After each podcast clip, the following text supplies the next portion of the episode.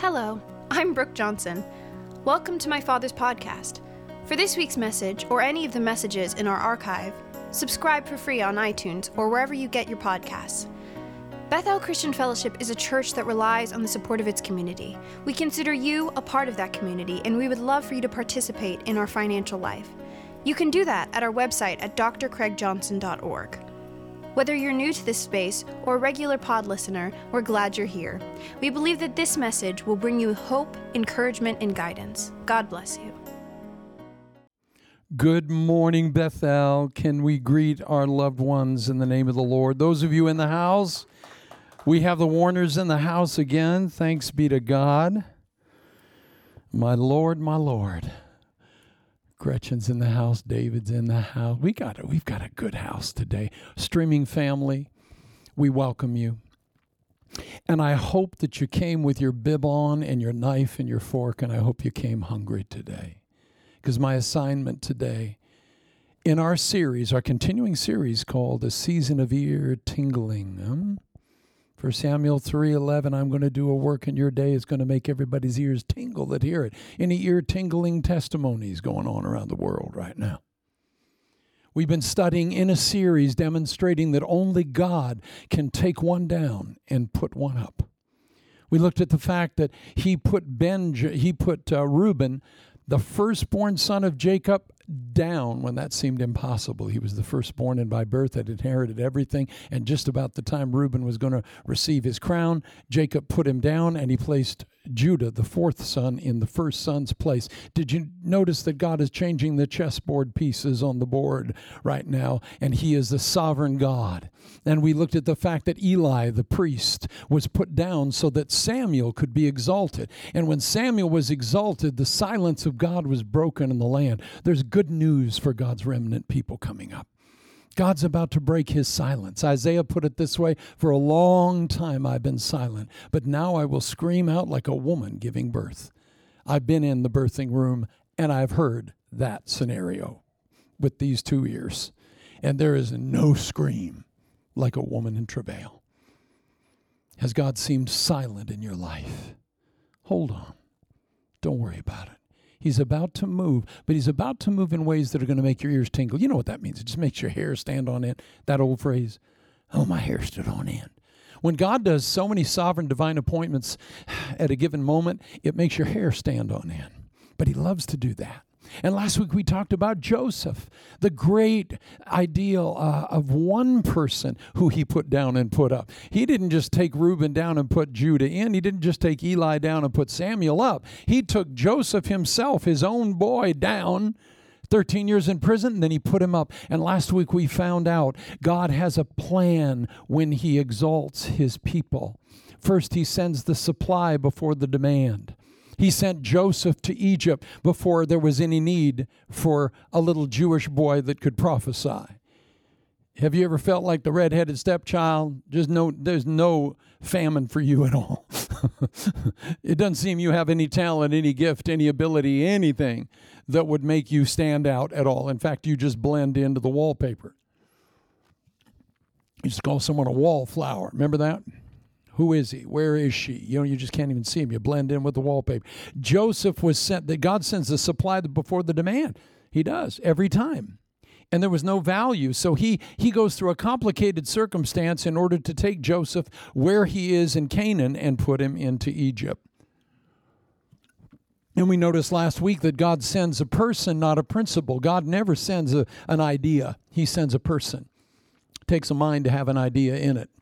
And did you know whenever in the Bible God's going to move, usually you see a baby.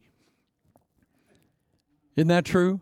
Moses floating in an ark just so happened to not be harmed, just so happened to cry at the right time, just so happened to show up in Pharaoh's palace, just so happened. He sent a little baby thing that made a woman cry. So he sends a person, not a principle. That's why Pharisees can't ever go anywhere, because they put principles over people. So He'll never use a person with a religious spirit. He can't send them anywhere. They're bombs that'll go off wherever he sends them. And so Joseph was the person that God unconventionally sent to Egypt when there was absolutely no interest in him.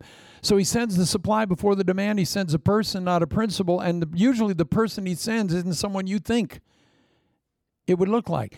Does she look like someone God would send? No, never. Does he look like someone God would send? No, never. Usually. So there's good news for you. The Bible says of the Messiah, he came unto his own, and his own received him not. He made the world, but the world did not recognize him. Wake up and smell the Bible. They're not going to recognize you when God sends you.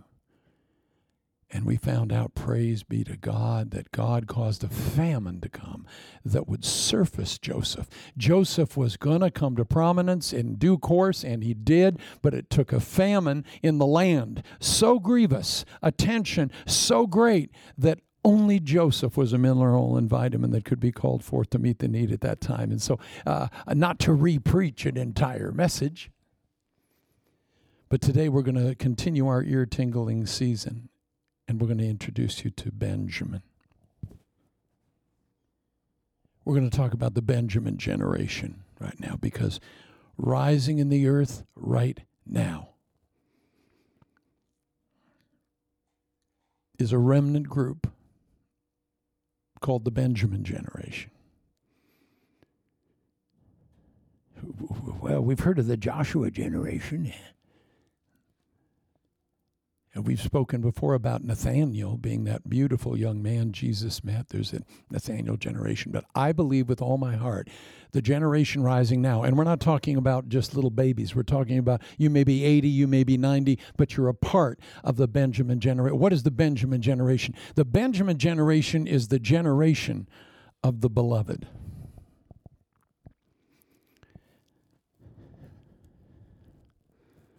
Oh, this is already so good. I know where I'm going. I just have to, I got to tingle a little bit. Do you remember the blessings in Genesis 49 that all of the sons of Jacob were at his bedside? And I want you to hear what he said about the youngest child, Benjamin. Genesis 49:27, Benjamin is a ravenous wolf. In the morning he devours the prey. In the evening, he divides the plunder. Now, if you know anything about Benjamin in the history of Genesis, he doesn't say a word.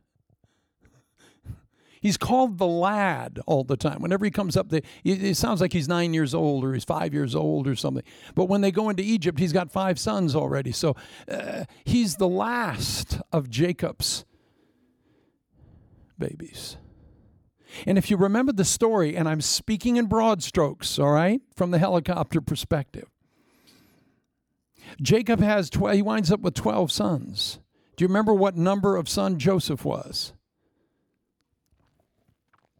Remember the number of who Joseph was in the birth order? He's the 11th child. Benjamin is the 12th. The final son of Jacob. And remember, Joseph is taken into Egyptian bondage, and Jacob believes he's dead for 22 years. Beloved, I'm talking to some people that you thought your dreams died 22 years ago. And you legitimately had logical reasons and reasonable reasons that would support the fact that Joseph, your dream, the love of your life, the calling God gave you, the vision that you had is dead. You have every logical reason to believe Joseph is dead, but you're wrong, as my dad would say. Dead ass wrong.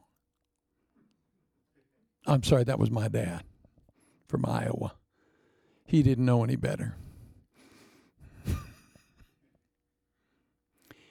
Have you ever been so wrong you're right? I'm talking to some people now that you think, but you're wrong. Joseph is alive. Jacob thought Joseph was dead. They brought him Joseph's coat. They put goat blood on it.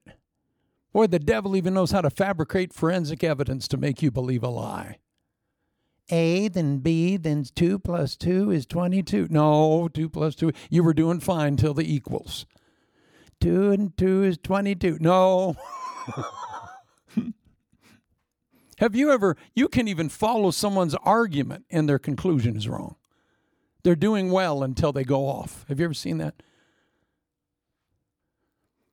It's very important that you interpret things properly in this season right now and not misinterpret what God is doing, because Joseph, Jacob, is not dead. Joseph, in fact, is very much alive, and he's Lord of Egypt, and he's in control of the famine that is just about to end, because God loved you so much he sent Joseph before you to make provision for you.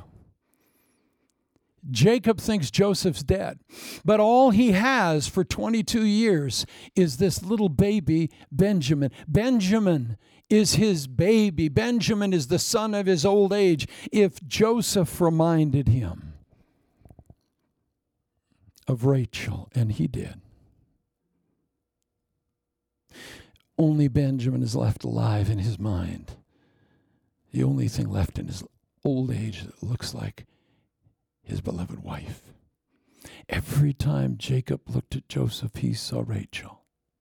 Mama. You see that in your children? I might cry a few times today. But you see, when you look at your children and you see Mama. See, the problem with Abraham and Hagar is that Ishmael didn't look anything like Sarah. But the Bible says that Jacob's wife, Rachel, was the love of his life. This guy meets her, this gorgeous shepherdess. She comes down with her sheep and her golden tan and her Abercrombie and Fitch model looks. And the Bible said Jacob just looked at her. It says he opened the top of the well and he kissed her and wept. When I get to heaven, first question is, was Oswald even in the sixth floor window? Second question is, where's Rachel? I want to see Rachel. I want to see a woman that'll make a man cry on impact. Most men have to wait till the wedding night to start crying. But the point is, he wept. Are you awake? Everybody awake? Good. The Starbucks just kicked in. Good. Thank the Lord, the sword of the Lord and Starbucks.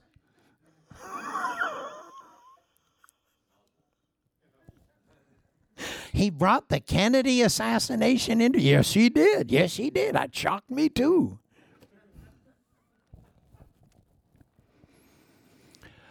I have a word for Rachel today, a word for those of you struggling with barrenness. I have a word for Jacob today, those of you that have been struggling to hold on to Benjamin. You need to let Benjamin go.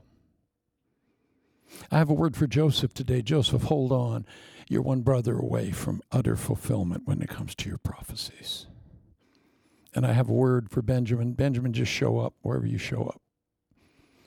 Tears and reconciliation are going to have. And I have a word for the devil. Your house of cards is coming down.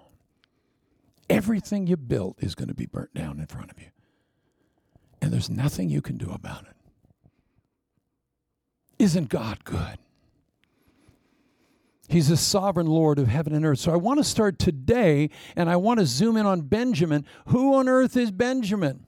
Well, in Genesis 49, he's called a ravenous wolf. In the morning, he devours the prey, and in the evening, he divides the plunder. What on earth does this have to do with that little lad who never says a word, and everyone loves him? Notice his brothers that hated Joseph loved Benjamin. In fact, Judah himself is going to offer to sacrificially give his life to spare the life of little Benji. Everybody loves Benji. Jacob, he says he's my right arm. He's the son of my old age. He's my cane. When I go to get up to go to the bathroom, Benjamin picks me up. When I'm getting up to do anything else, Benjamin, he is my right arm. Everybody loves him. He's the only son that Jacob ever named. Boy, you care for something you name. Well, what about the other boy? The mom has named the other boys. Remember Leah? Right? Reuben, see a son? Well, now my husband's going to love me. Simeon, God's heard from me. Now my husband's going to love me. Levi, he's going to be joined to me now. Judah, he's praised. Everybody, all the kids were named by the women except Benjamin. His precious mother, Rachel. Rachel is the shepherdess of Israel. She comes down, and Jacob is love at first sight and lust at first sight. It's good when they both go together. In fact, if you think you're going to marry without both, you're out of your mind. I'm just telling you that in a nice Christian counseling way. There's got to be passion. Well, I thought I'd be super spiritual, and I would just marry. It's already over. It's already dead. Just burn it down. Love and lust. They got to go together in a sanctified way. Quit saying, what are you waving at, Gretchen? Gretchen's going to wave over there. She's waving me down. I don't know what to do. Are you trying to stop me and get me off track?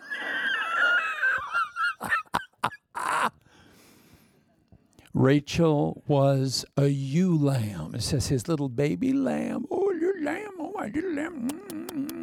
That's the way he felt about her from the beginning to the end. She was a nut. She was a nut. She's got her father's gods. She's hiding out and sitting. I mean, she's one of the, you can't choose who you love sometimes. Mic drop. Some of you said an amen into yourself right there. You know what I'm talking about. He loved her so much. She had every ability. Every man wanted her, and every woman wanted to be her. That's who she was. She had everything a woman could want or a man could want except fruitfulness. Rachel was all stimulation, no fruitfulness. Like most of the church world right now, all stimulation, no fruitfulness. All stimulation. Woo! I told my little girl the other day, I said, true love is not the fireworks of Disneyland. It's the flame that heats your tea. She said, that's good. Craig, that's good. I said, I know it's good. I said, remember that the rest of your life. Nothing wrong with fireworks. No, I'm not, far be it from me to condemn God's fireworks. But it's usually that flame that heats your tea in the long run that catches you. Amen. And all the older folks said, change the subject. All right, I will not. I refuse. And oh, it got quiet in here. Amen. Well, I might preach you all quiet. Now, I'm going to look to another place in Deuteronomy. I flipped all the way to Romans. My magical Bible went too fast for me. Probably glasses would help. All right. Genesis, Exodus, Leviticus, Numbers, Deuteronomy. I want to read a little skosh, just a snippet from Deuteronomy chapter 23, 33. How about 33? Let's go with that. Because Moses mentions Benjamin. So what is this ravenous wolf thing, right? He seems a quiet little boy that minds his business and everybody loves him. It seems that he's special because Daddy named him. By the way, Mama was precious, but Mama died giving birth to Benjamin. His life started out with a grave assault of the enemy against him, trying to kill him.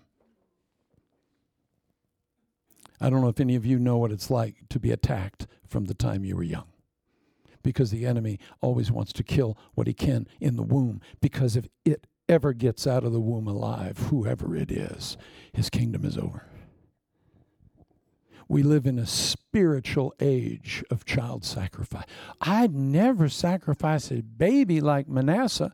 Oh, you don't need to. 45 million a year are being sacrificed legally.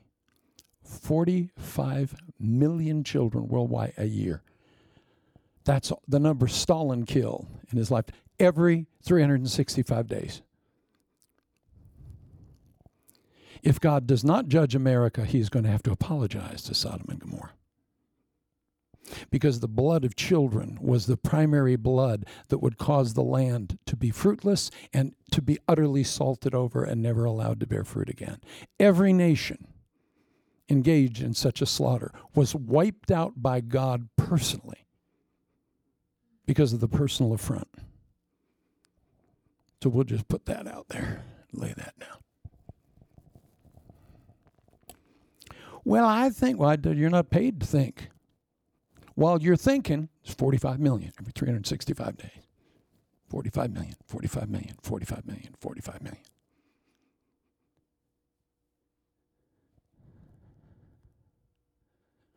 It was in the midst of a famine, the greatest famine the world had ever seen, where we see Benjamin rise.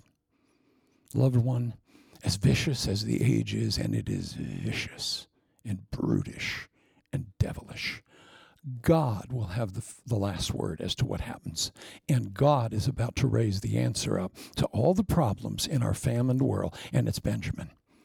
It's a generation of the beloved. You say, well, what are you talking about, Craig? Well, I'll get there. Give me a little room to breathe. Deuteronomy 33:12, this is what Moses says about Benjamin, and this is where it's all going to start to click together. So he is a ravenous lion to who? To the devil. The devil hates Benjamins, and he tries to kill him in the womb. And he tried to kill this Benjamin in the womb because Mama died pushing him out. And it says, as her spirit left her, she cried out in anguish, Benoni, son of my sorrow. She named him in an attempt in her grief to push that grief on to him, which would have ruined his life. She dies putting a curse on her own son. But right then Jacob hears it, and he goes, no, I'm not going to let that name Benoni stay. I'm calling him Benjamin, the son of my right hand, the most significant child in my life. That's who he is. This is the only child that Jacob named himself. Loved one, you might have done what they said you did, but you're not who they say you are. You are who your Father in heaven says you are. I don't care what Mama said in her pain. She was nuts. God is going to name you. And the name Benjamin is very important. You're not going to be just the result of someone's sorrow and someone's brokenness and someone's weird religion. And what you are going to be named by the Lord, He puts the label on the can. And when He puts a label on the can, it matches what's in the can. The son of my right hand. Literally the one I'm leaning my full weight on. He's so precious.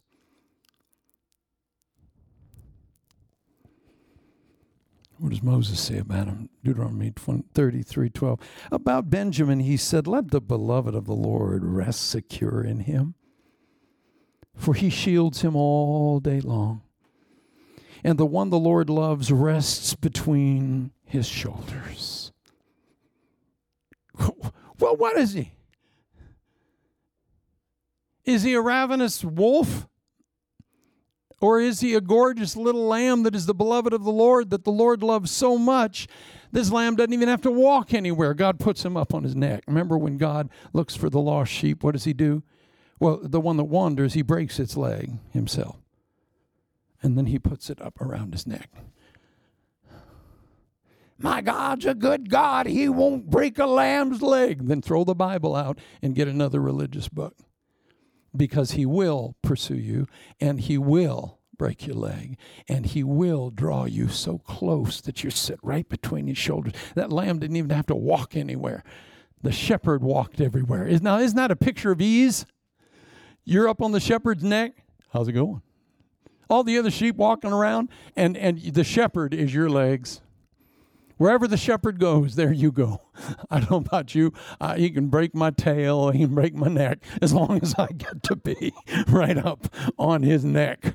Thank you, Jesus. You know, God, Jesus loves you, but I'm his favorite. Remember that one? Yeah.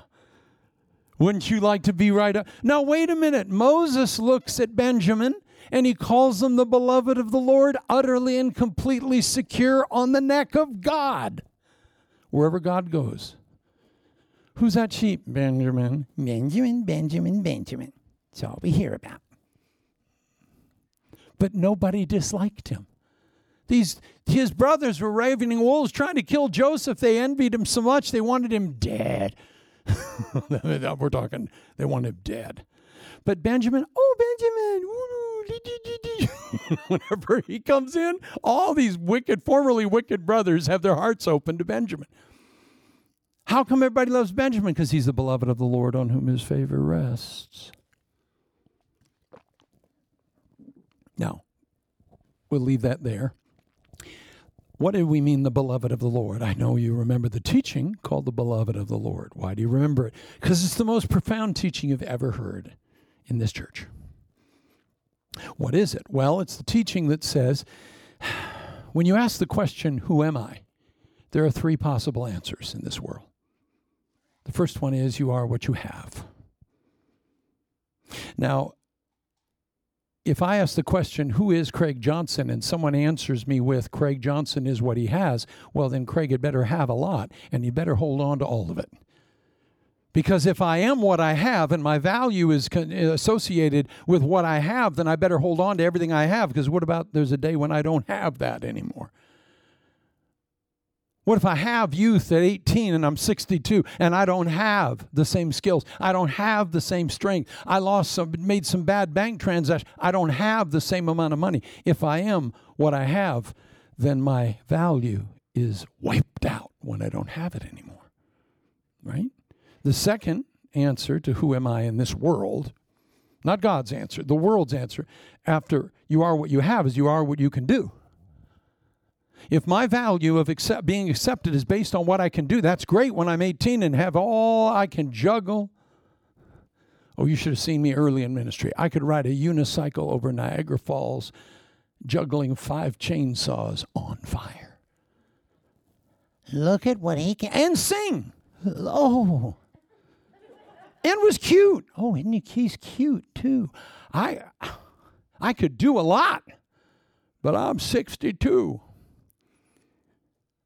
What would that be? 70 and trying to be biblical.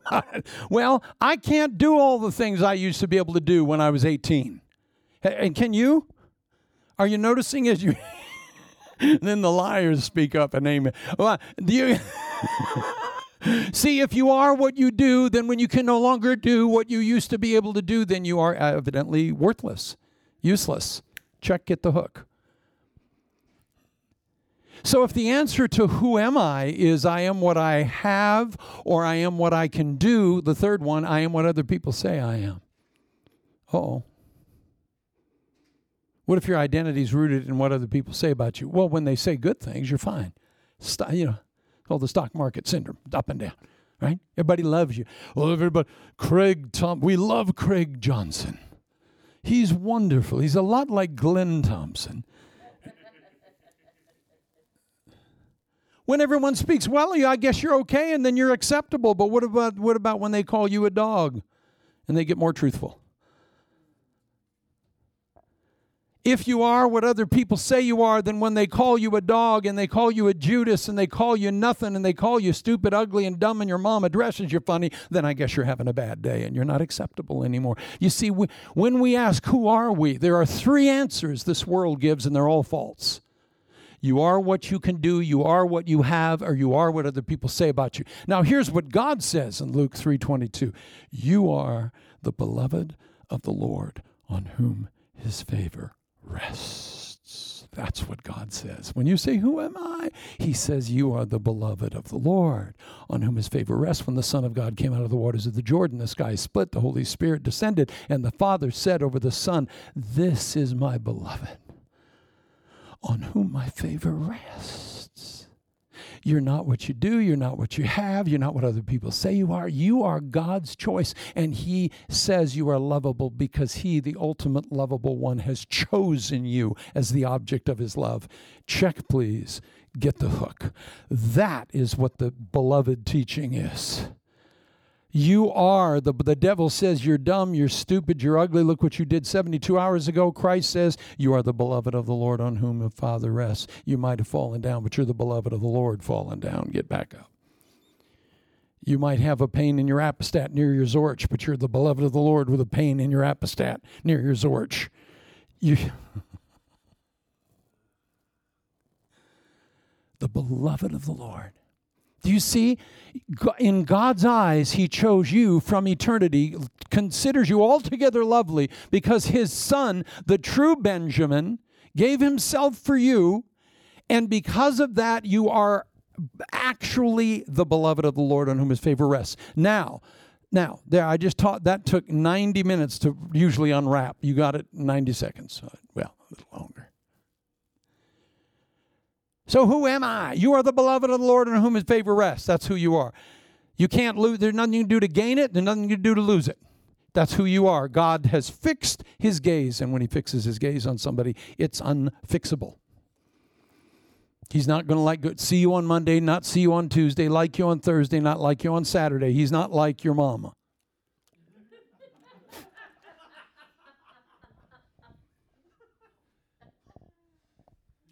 I think I got the mic, too. If I go up, this might be the last word I ever give. I might be electrocuted.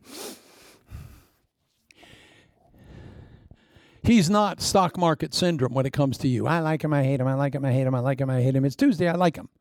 You know, it's like, oh, eeny, meeny, miny, mo. No. He fixes his gaze upon you from eternity, and the lamb slain from the foundation of the world says, that's my girl, that's my boy, and that's who you are. Guess who Benjamin was? He was the beloved of the Lord. God said he's my friend. His house is right next to me, and we're pretty even closer than having a house next door. What was the jurisdiction of the Benjamin tribe? Jerusalem. The very place the temple was built was Benjamin. Inheritance. So God says he's my next door neighbor. He's my best friend. He's utterly secure, and he's right on my back here. So he doesn't even need to walk. Well, if he spoils them that much, they're just going to be useless in the end. Loved one, if you were paid for your opinion, but you're not paid here for it. He can break any leg he wants. He can put any lamb he wants on his neck. He can carry any lamb he wants. He can carry me everywhere, so I don't even need to walk.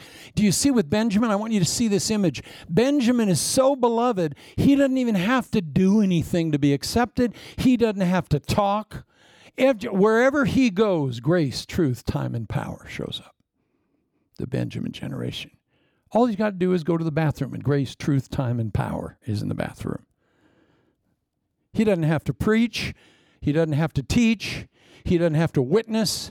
All he does is just show up, and he's daddy's right arm. Dad, everything to Jacob. You ask Jacob the value of Benjamin. See how he reacts with the threat of loss. Oh, beloved, there's so much to unroll, but please have an open and hearing heart right now, because there is a remnant generation rising, and all they got to do is walk in a room, and God walks in with them. In fact, they're on his back. It's Jesus walking in the room. Who's that on his neck? Benjamin. Who's Benjamin? The beloved of the Lord on whom his favor rests, and he's very well aware of it, and he's not arrogant, and he's not proud, and nowhere does he need to be brought down, because there's nothing about him that's unlikable. He's the lad. And it will be his presence walking into Egypt with his brothers, which is the linchpin to release the tears of a lifetime for Joseph, and will bring about the greatest fulfillment of all those prophecies that were given to him back in Genesis 37, 7 and 9. Do you remember Joseph as a 17-year-old had a dream? Two dreams. He had a dream where sheaves in the field, his stood up and all the rest bowed down to him. 11 sheaves bowed down. And he went to his brothers and said, "Hey guys, hi, I had a dream, and you were all in it." Remember that? Remember Muttley? Whenever Joseph showed up, the Bible says they hated his guts. Why? Because that was Rachel's boy. He looked like his mama. Well, that favoritism was ruinous to that house, and it brought division. Yeah, I know, but you can't choose who you love sometimes. Sometimes you just fall in love. and whoever she is, whoever he is, whatever the dream is, whatever you fall in love with, anyone that looks like that, you fall in love with that too. You ever known that friends over time, to be friends over time, have to have shared interests, family resemblance in their interests? Don't care what it is. Could be stamp collecting. Don't understand it. World War II memorabilia, I understand stamp collecting. I told David, I don't get it. I don't get it. This stamp is worth $1 billion. I'd snort it off the page. Wouldn't even know what it is, you know. I'd sneeze and blow it off and just not even know what I did. But you know what I mean. You all have your Rachels, things you're in love with. And anything that looks like Rachel stirs your heart in the same way. And Rachel only had two boys, Joseph, who Jacob thinks is dad, who looked a lot like Mama, and Benjamin, the only thing left in his life that looks like Mama. Have you ever tried to hold on to something that God says to let go of? Because it's the only thing that reminds you of Rachel. It's the only thing left that you have, that you feel you have control over, something that's beautiful to you, something that's altogether lovely, something that is all you live for. And the Lord says, give it up. Let it go. There's no way in heaven, earth, or hell Jacob is going to let Benjamin go to Egypt. After what happened to Joseph, and these lying boys had something to do with it, Jacob never trusted him much. Reuben, he didn't trust at all. Remember that guy's unstable as water? Reuben's saying, hey, we just went down. Now, remember our story last week. The brothers go on their first trip to Egypt, and they come before Joseph, who happens to be the prime minister. He recognizes them. They don't recognize him. And the scripture says in Genesis 42:6, they bowed down before Joseph. Ooh, God's fulfillments are greater than his promises, but they always come to pass. His word he speaks always comes to pass, and no one foresaw it, and no one knew what was going on, and they're going down because there's a famine, and they're going to get some grain, and the guy that just so happens to rule the nation just so happens to be the brother that 22 years ago they threw in a pit in their anger and disgrace. And he just so happens to be Lord of the world. And what are you going to do when you get power? What are you going to do to your enemies? Haven't the tables turned? I know some of your wicked hearts. Yeah, I know what you would do if you were Joseph. Let's just take a look-see at everyone's name that has offended me. Bring the book. Well, what are we going to do to Judah? Oh, come on, you devil. In Jesus' name, come out. You know I'm talking about you. What are you going to do with power? What are you going to do with influence? What are you going to do when the sword flips into your hand and you got the blade at the neck of your enemy who was going to torture you to death 5 seconds before? Well, I'll make it quick. No, you got to do better than that. Do you realize you don't know what's in you until you have prominence and power to be able to hurt somebody and get some comeuppance in order? I mean, I like to watch comeuppance, but when I'm in charge of whether they happen, what's Craigie going to do with power? What are you going to do with money? What are you going to do when you're in the position of absolute power? Why, I would forgive and love and cause mercy to know. Remember the ring? You give me the ring and I will be the most powerful being that ever. Did you remember in Lord of the Rings? The ring is that which reveals what filthy thing is in you. Huh? Remember Kate Blanchard in that? My God, never seen a beautiful woman like that in my life. But when the ring is offered to her, she becomes the most wicked queen. And I all shall fear. You know, it's just like, okay, take the ring away from Kate. She's got a good 30-year career ahead of her, but don't let her have the ring, you know. And then, you know, she like shakes it off like going, oh, I'm back to being beautiful again. That's what's in you. And you don't know what's in you till the ring just gets... You just get a whiff of it. Now, see, Lincoln said if you want to know what a man is, and give him power. Not hard times. It's hard times. You don't see what somebody is in hard times. You have to be nice to some people because you need to be nice to some people. But what you really are is what comes out when you have power. And we're praying for all this stuff that would ruin our lives. God, give me money. And I promise to tithe. Okay, first of all, come back. We want to talk to Billy. And not that archetypical power that rules Persia. If I had money. That's what you ever notice why some people just never get certain things? Because God knows if he answered their want, it would destroy them and burn everybody's life down around them. I know some people like that. I don't know about you. Oh, my God. You learn when you get older to thank God for all the prayers he didn't answer that you asked for. Because you would have burnt down the universe and all the things he was doing in your world. I would not have. I'm sweet. It's those church people you got to watch out for. I'm sweet. I'll be fine if God gives me money.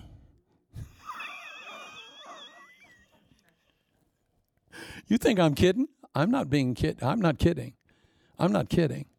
God's about to raise up the Benjamin generation. Why? Because the Benjamin generation cannot be bought with money. They cannot be tempted with power. They don't care about influence. And all they care about is they're the beloved of the Lord on whom his favor rests. And they sit right on his neck. And everywhere Jesus goes, they go. They don't even have to walk. If you're a part of this Benjamin generation, if you're part of this beloved generation, it's so easy for you. It's going to be so easy. All you got to do is wake up in the morning. And open your eyes, and the devil goes, oh, he's up again. Oh, she's up again. Benjamin. Everybody likes him. Everywhere he goes, the door's open. He doesn't say much, doesn't have to. All he has to do is be. Because wherever he goes, there's grace, truth, time, and power. Grace, truth, time, and power. The whole package. Grace, truth, time, and power. And he just walked in. Aren't you wanting to see a move of God's Holy Ghost where God gets all the glory and we don't have to follow any big leaders and we don't have to kiss up to some doctrinal class in the denominational world and that it's just all God all the time. But he does have a few little lambs that when they show up, he does. This pulpit belonged to Catherine Kuhlman, one of the most precious servants of the Lord. And when Catherine's car wheels hit the bottom garage area of the Shrine Auditorium, all the healings began in the line of people that were waiting outside from 5 in the morning. The doors opened at 1. Nobody knew she was on the property. God knew she was on the property. And as soon as her car entered the property, blind children were healed out on the street. The lame began to walk. Why? Because she just showed up.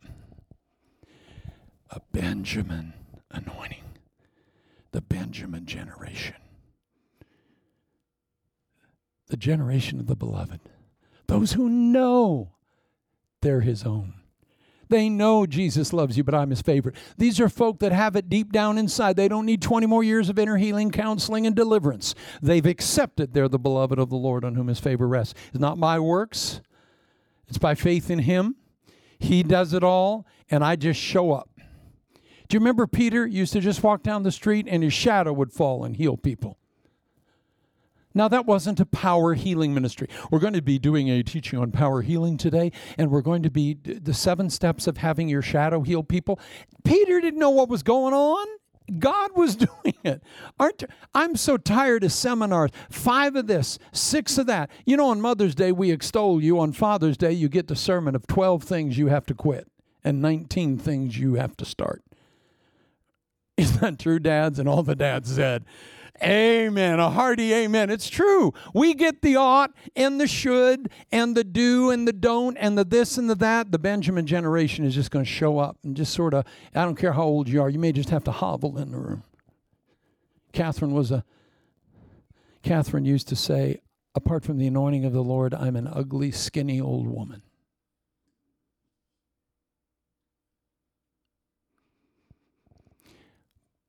But when you're riding on the shoulders of the Son of God and his anointing consumes you as a burning flame, stuff happens.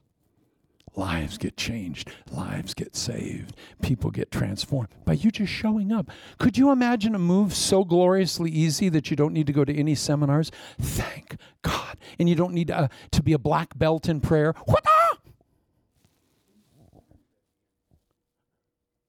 A black belt in prayer? A PhD in prayer?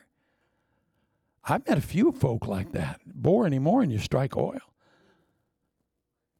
You can't learn things that are caught. They're not taught, they're caught. Did you know most life is caught, not taught? You catch how to be a man of God by watching a godly man. You catch how to be a woman of God by watching a godly woman. It's just they're being who they are. They're being a Benjamin about it. Just do you. Just do you. And I'm gleaning something from it. And sometimes I learn from you, even if it's only how never to be. I'm gleaning. Craig's winnowing and gleaning again.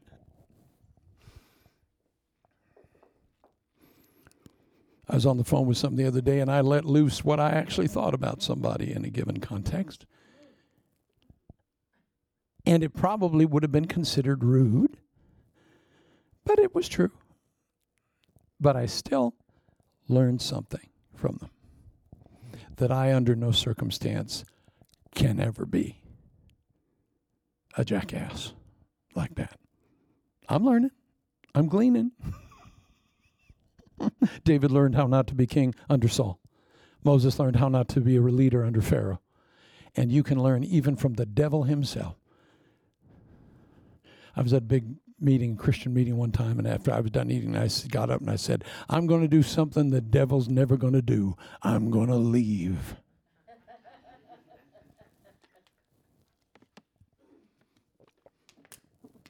He's consistent. You got to give him that. Learn from him. He never quits. He's always checking the door to see what door is open. Always. Always. He's persistent. You got to give him that. Even Michael the archangel wouldn't speak ill of him. He said, the Lord rebuke you. You got to show respect for principalities and powers.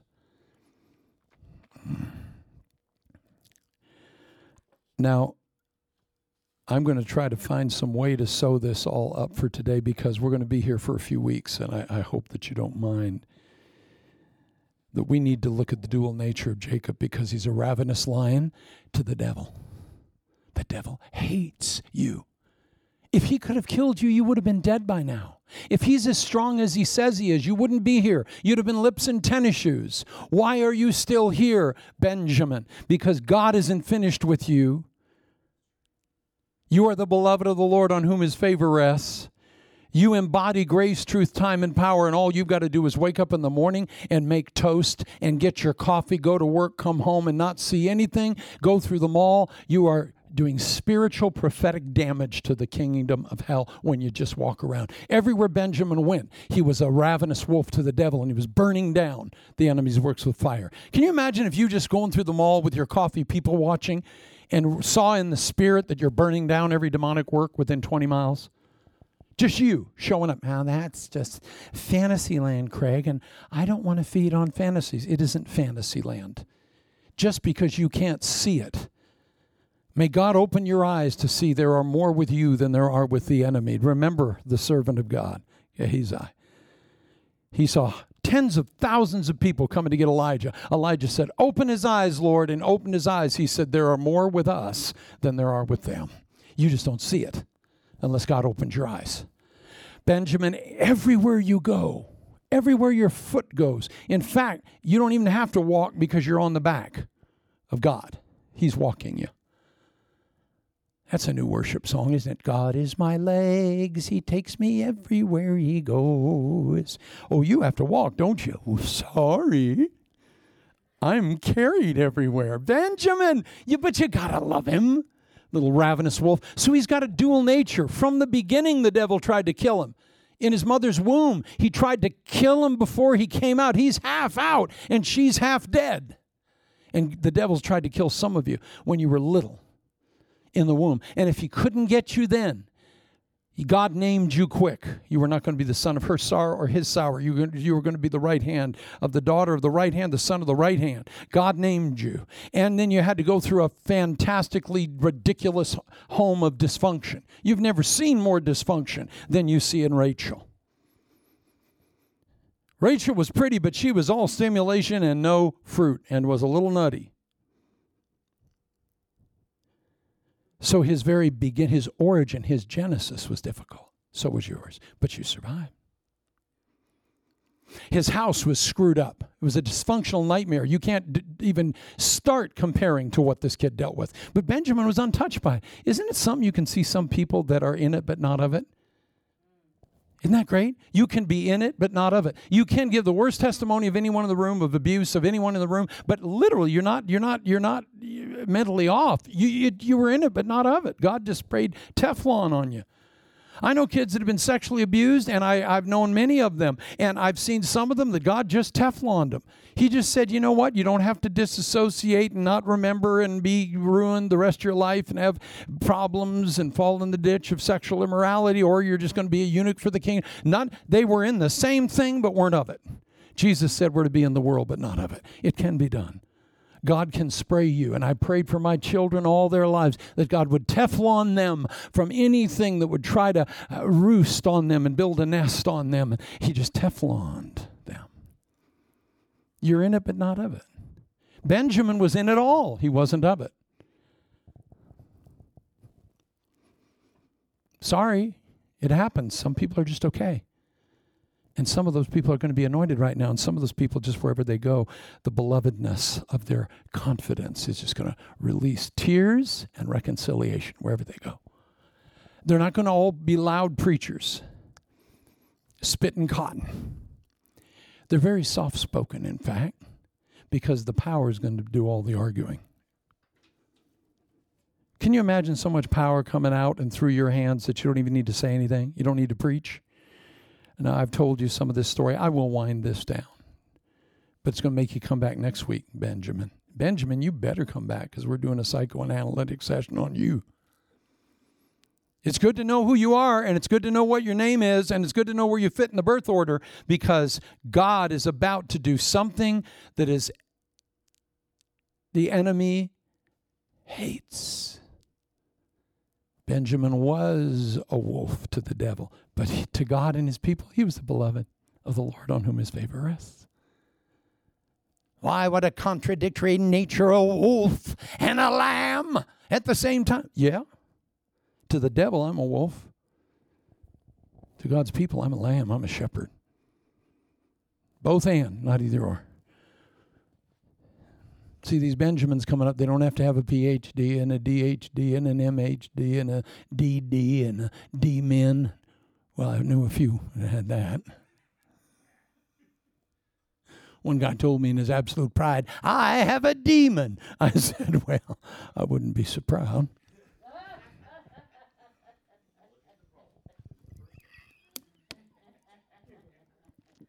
I noticed that's when all these theological studies programs went to DRS, a Doctor of Religious Science, whatever that means. It's like a PhD in trampoline. Because the demon pronouncement was not driving too many things where it should go. Okay. He's back in control and he's focused.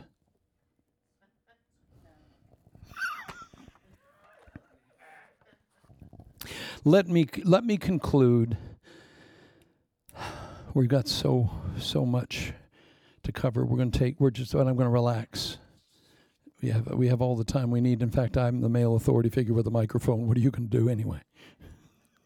You could leave. You could not give that $1 million in the offering in 20 minutes. Oh. Withhold on me. If he doesn't wrap it up, I'm giving it to Calvary. Go ahead. It's okay. A wink to my Calvary brethren. Rachel was the love of Jacob's life. Whenever Jacob looked at Joseph and Benjamin, he saw Mama.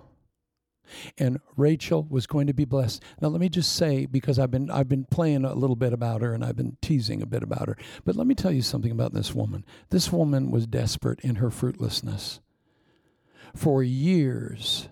Yeah, she had Jacob's love. Yeah, she was a Victoria's Secret model. Yeah, but she didn't have fruitfulness. And you know what? It doesn't matter all that you have. If you don't have something you want, you're miserable. She had her sister Leah. Rachel had to sit by. Well, one child was born to Leah. A second child was born to Leah. A third child was born to Leah. A fourth child was born to Leah. A fifth child was born to Leah. A sixth child was born to Leah.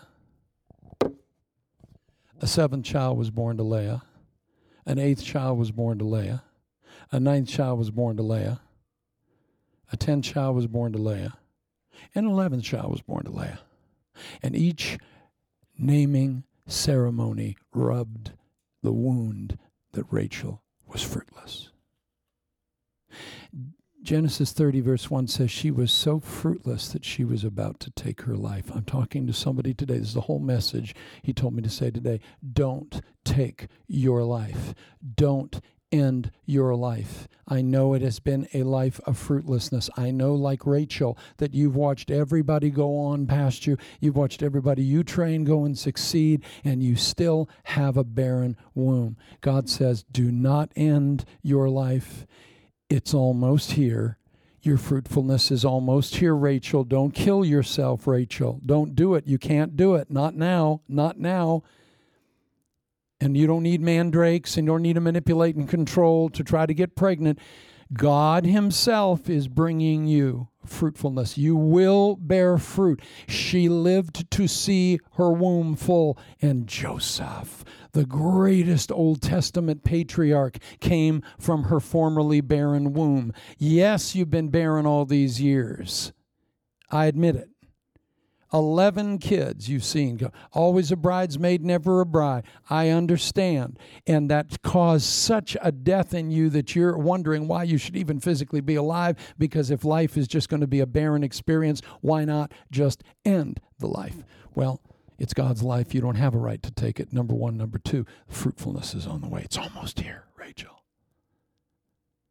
Joseph came out of her womb. The love of her life and the love of Jacob's life. Hold on. And then Benjamin came out of her womb. We're dealing with the two sons of Rachel, the only full-blooded sons. The only full-blooded sons, Jacob's only full-blooded brother. And we'll wait till next week to see what happens when two full-blooded brothers meet. If two of you will agree on anything that you've set your hearts to, I will make it good, Jesus said. What happens when two full-blooded brothers meet that are in agreement on everything? Woo! We're going to see some tears of relief, release and healing and a reconciliation that will end the famine in the world and change redemptive history. That's all. When Benjamin and Joseph get back together. God's about to bring some people back together, and you've been estranged from them for 22 years. And works he began through you 22 years ago that you have considered dead because you saw every logical evidence and every reasonable presentation that it was dead, but it's not dead, it's alive. And he's going to bring Joseph and Benjamin together, and that's going to be the beginning of the Benjamin generation, the release of the generation of the beloved. Say amen or oh me, it's so anyhow. Amen. Now, if that's just the aperitif, I'm coming back next Sunday. I don't know about you.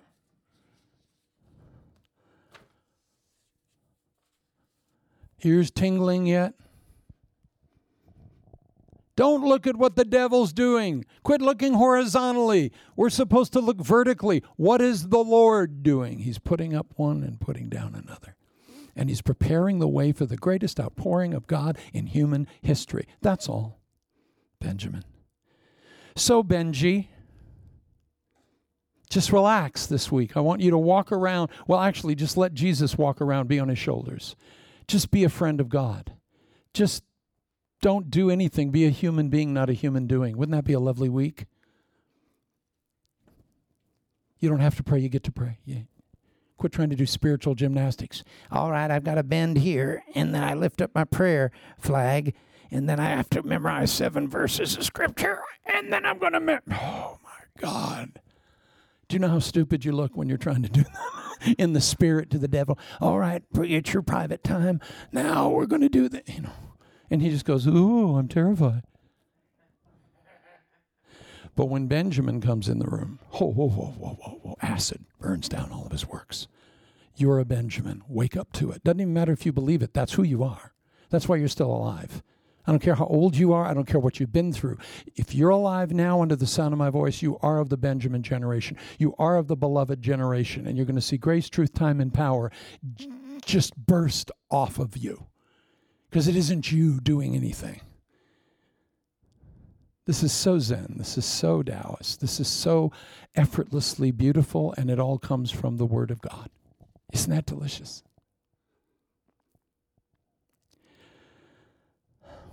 You've heard me say it before. The pearl is the oyster's answer to what wounded it. What's yours? You've got to be a Joseph when you have power and forgive. Forgive. Release it. Let it go. Let it go. Rachel, hold on. Your fruitfulness is coming, and it's going to exceed your hopes and expectations. Doesn't matter how old you are. God's word is true. Come in next week, and I'll finish the rest. Father God, before you, Lord, I ask that you remove the spirit of suicide that is trying to rest like a hat on the heads of your people. In the name of Jesus, we knock it off. We knock that hat off. In the name of Jesus, we knock that hat off. Yeah, you've got logic. Yeah, you've seen 11 kids born by someone else. Yeah, you've watched other people's fruitfulness. That's all true. But what's most important is that you hear what the Lord says, which is your fruitfulness is just ahead of you, Rachel. Your womb isn't dead. It's been all stimulation and no fruit, but there's a point where you're going to, the seed is going to take. And you cannot off yourself. You cannot take the place of God. Only God can take your life. Father, we pray for a spirit of joy to fall upon your people, an anointing of a spirit of grace to displace right now all the wickedness and the heaviness. Father, I pray for your daughters that you remove every heaviness from their shoulders and you erase all the facts from their board that they've been proven to you all these years, that this is why I can never succeed. And those 11 things, yeah. We're wiping the Zen garden clean. We're wiping the board clean right now in Jesus' name. We're wet cement. No more marks in Jesus' name. We're going to start with a brand new page of a brand new book. Benjamin, your time is coming. Rachel, you got to live because you're going to have Benjamin. And both of Rachel's kids looked like her and stirred the heart of Jacob. We'll deal with Jacob next week.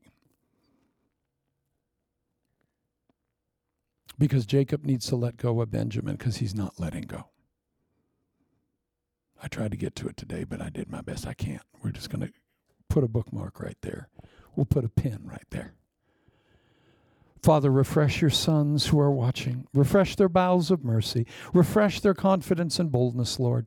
Let them know they can be Benjamin, that they can just show up, be who they are, and you're going to do all the heavy lifting, that you're going to do all the spiritual warfare. You're going to do all the breakdown strongholds and this and the other and everything else. You're doing it all. Benjamin just has to show up. Lord, thank you for my brothers, Lord. They just have to do their little thing they do. They can just be a good son, or they can be a good father, they can be a good husband, or they can be a good whoever, and they can just be themselves, and you're going to do all the heavy lifting. What a gracious God you are. Lord, bring an anointing upon the Benjamin generation in Jesus' name. So put your hands together. Give the Lord a praise right now. Give the Lord a praise right now. That's good eating. Amen. We bless you. We love you. Just soak in this. Shut the noise out and start soaking on the Benjamin generation. Go, how can I just relax and be myself?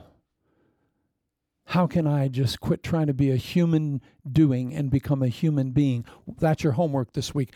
What can you stop doing? See, there, you're already in it. Hebrews 4 says, labor to enter into his rest. Well, doesn't that sound confusing? Some of you have to intentionally stop being a human doing and be a human being. My daughter has a friend whose father is the greatest human doing I've ever seen in my life. And he came to my house once, and I looked at him, and I said, sir, have you ever thought of stop being a human doing and start being a human being? And he dropped the couch we were carrying. He said, I've never heard that in my life. I said, well, all right, next time pick the couch up. Oh, what God could do if we would cease from our labor in his name. Preach the gospel at all times. Use words when necessary. The Lord bless you and keep you.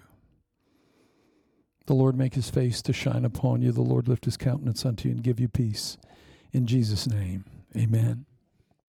We hope today's message has been a blessing to you. And if it has, please visit our website at drcraigjohnson.org.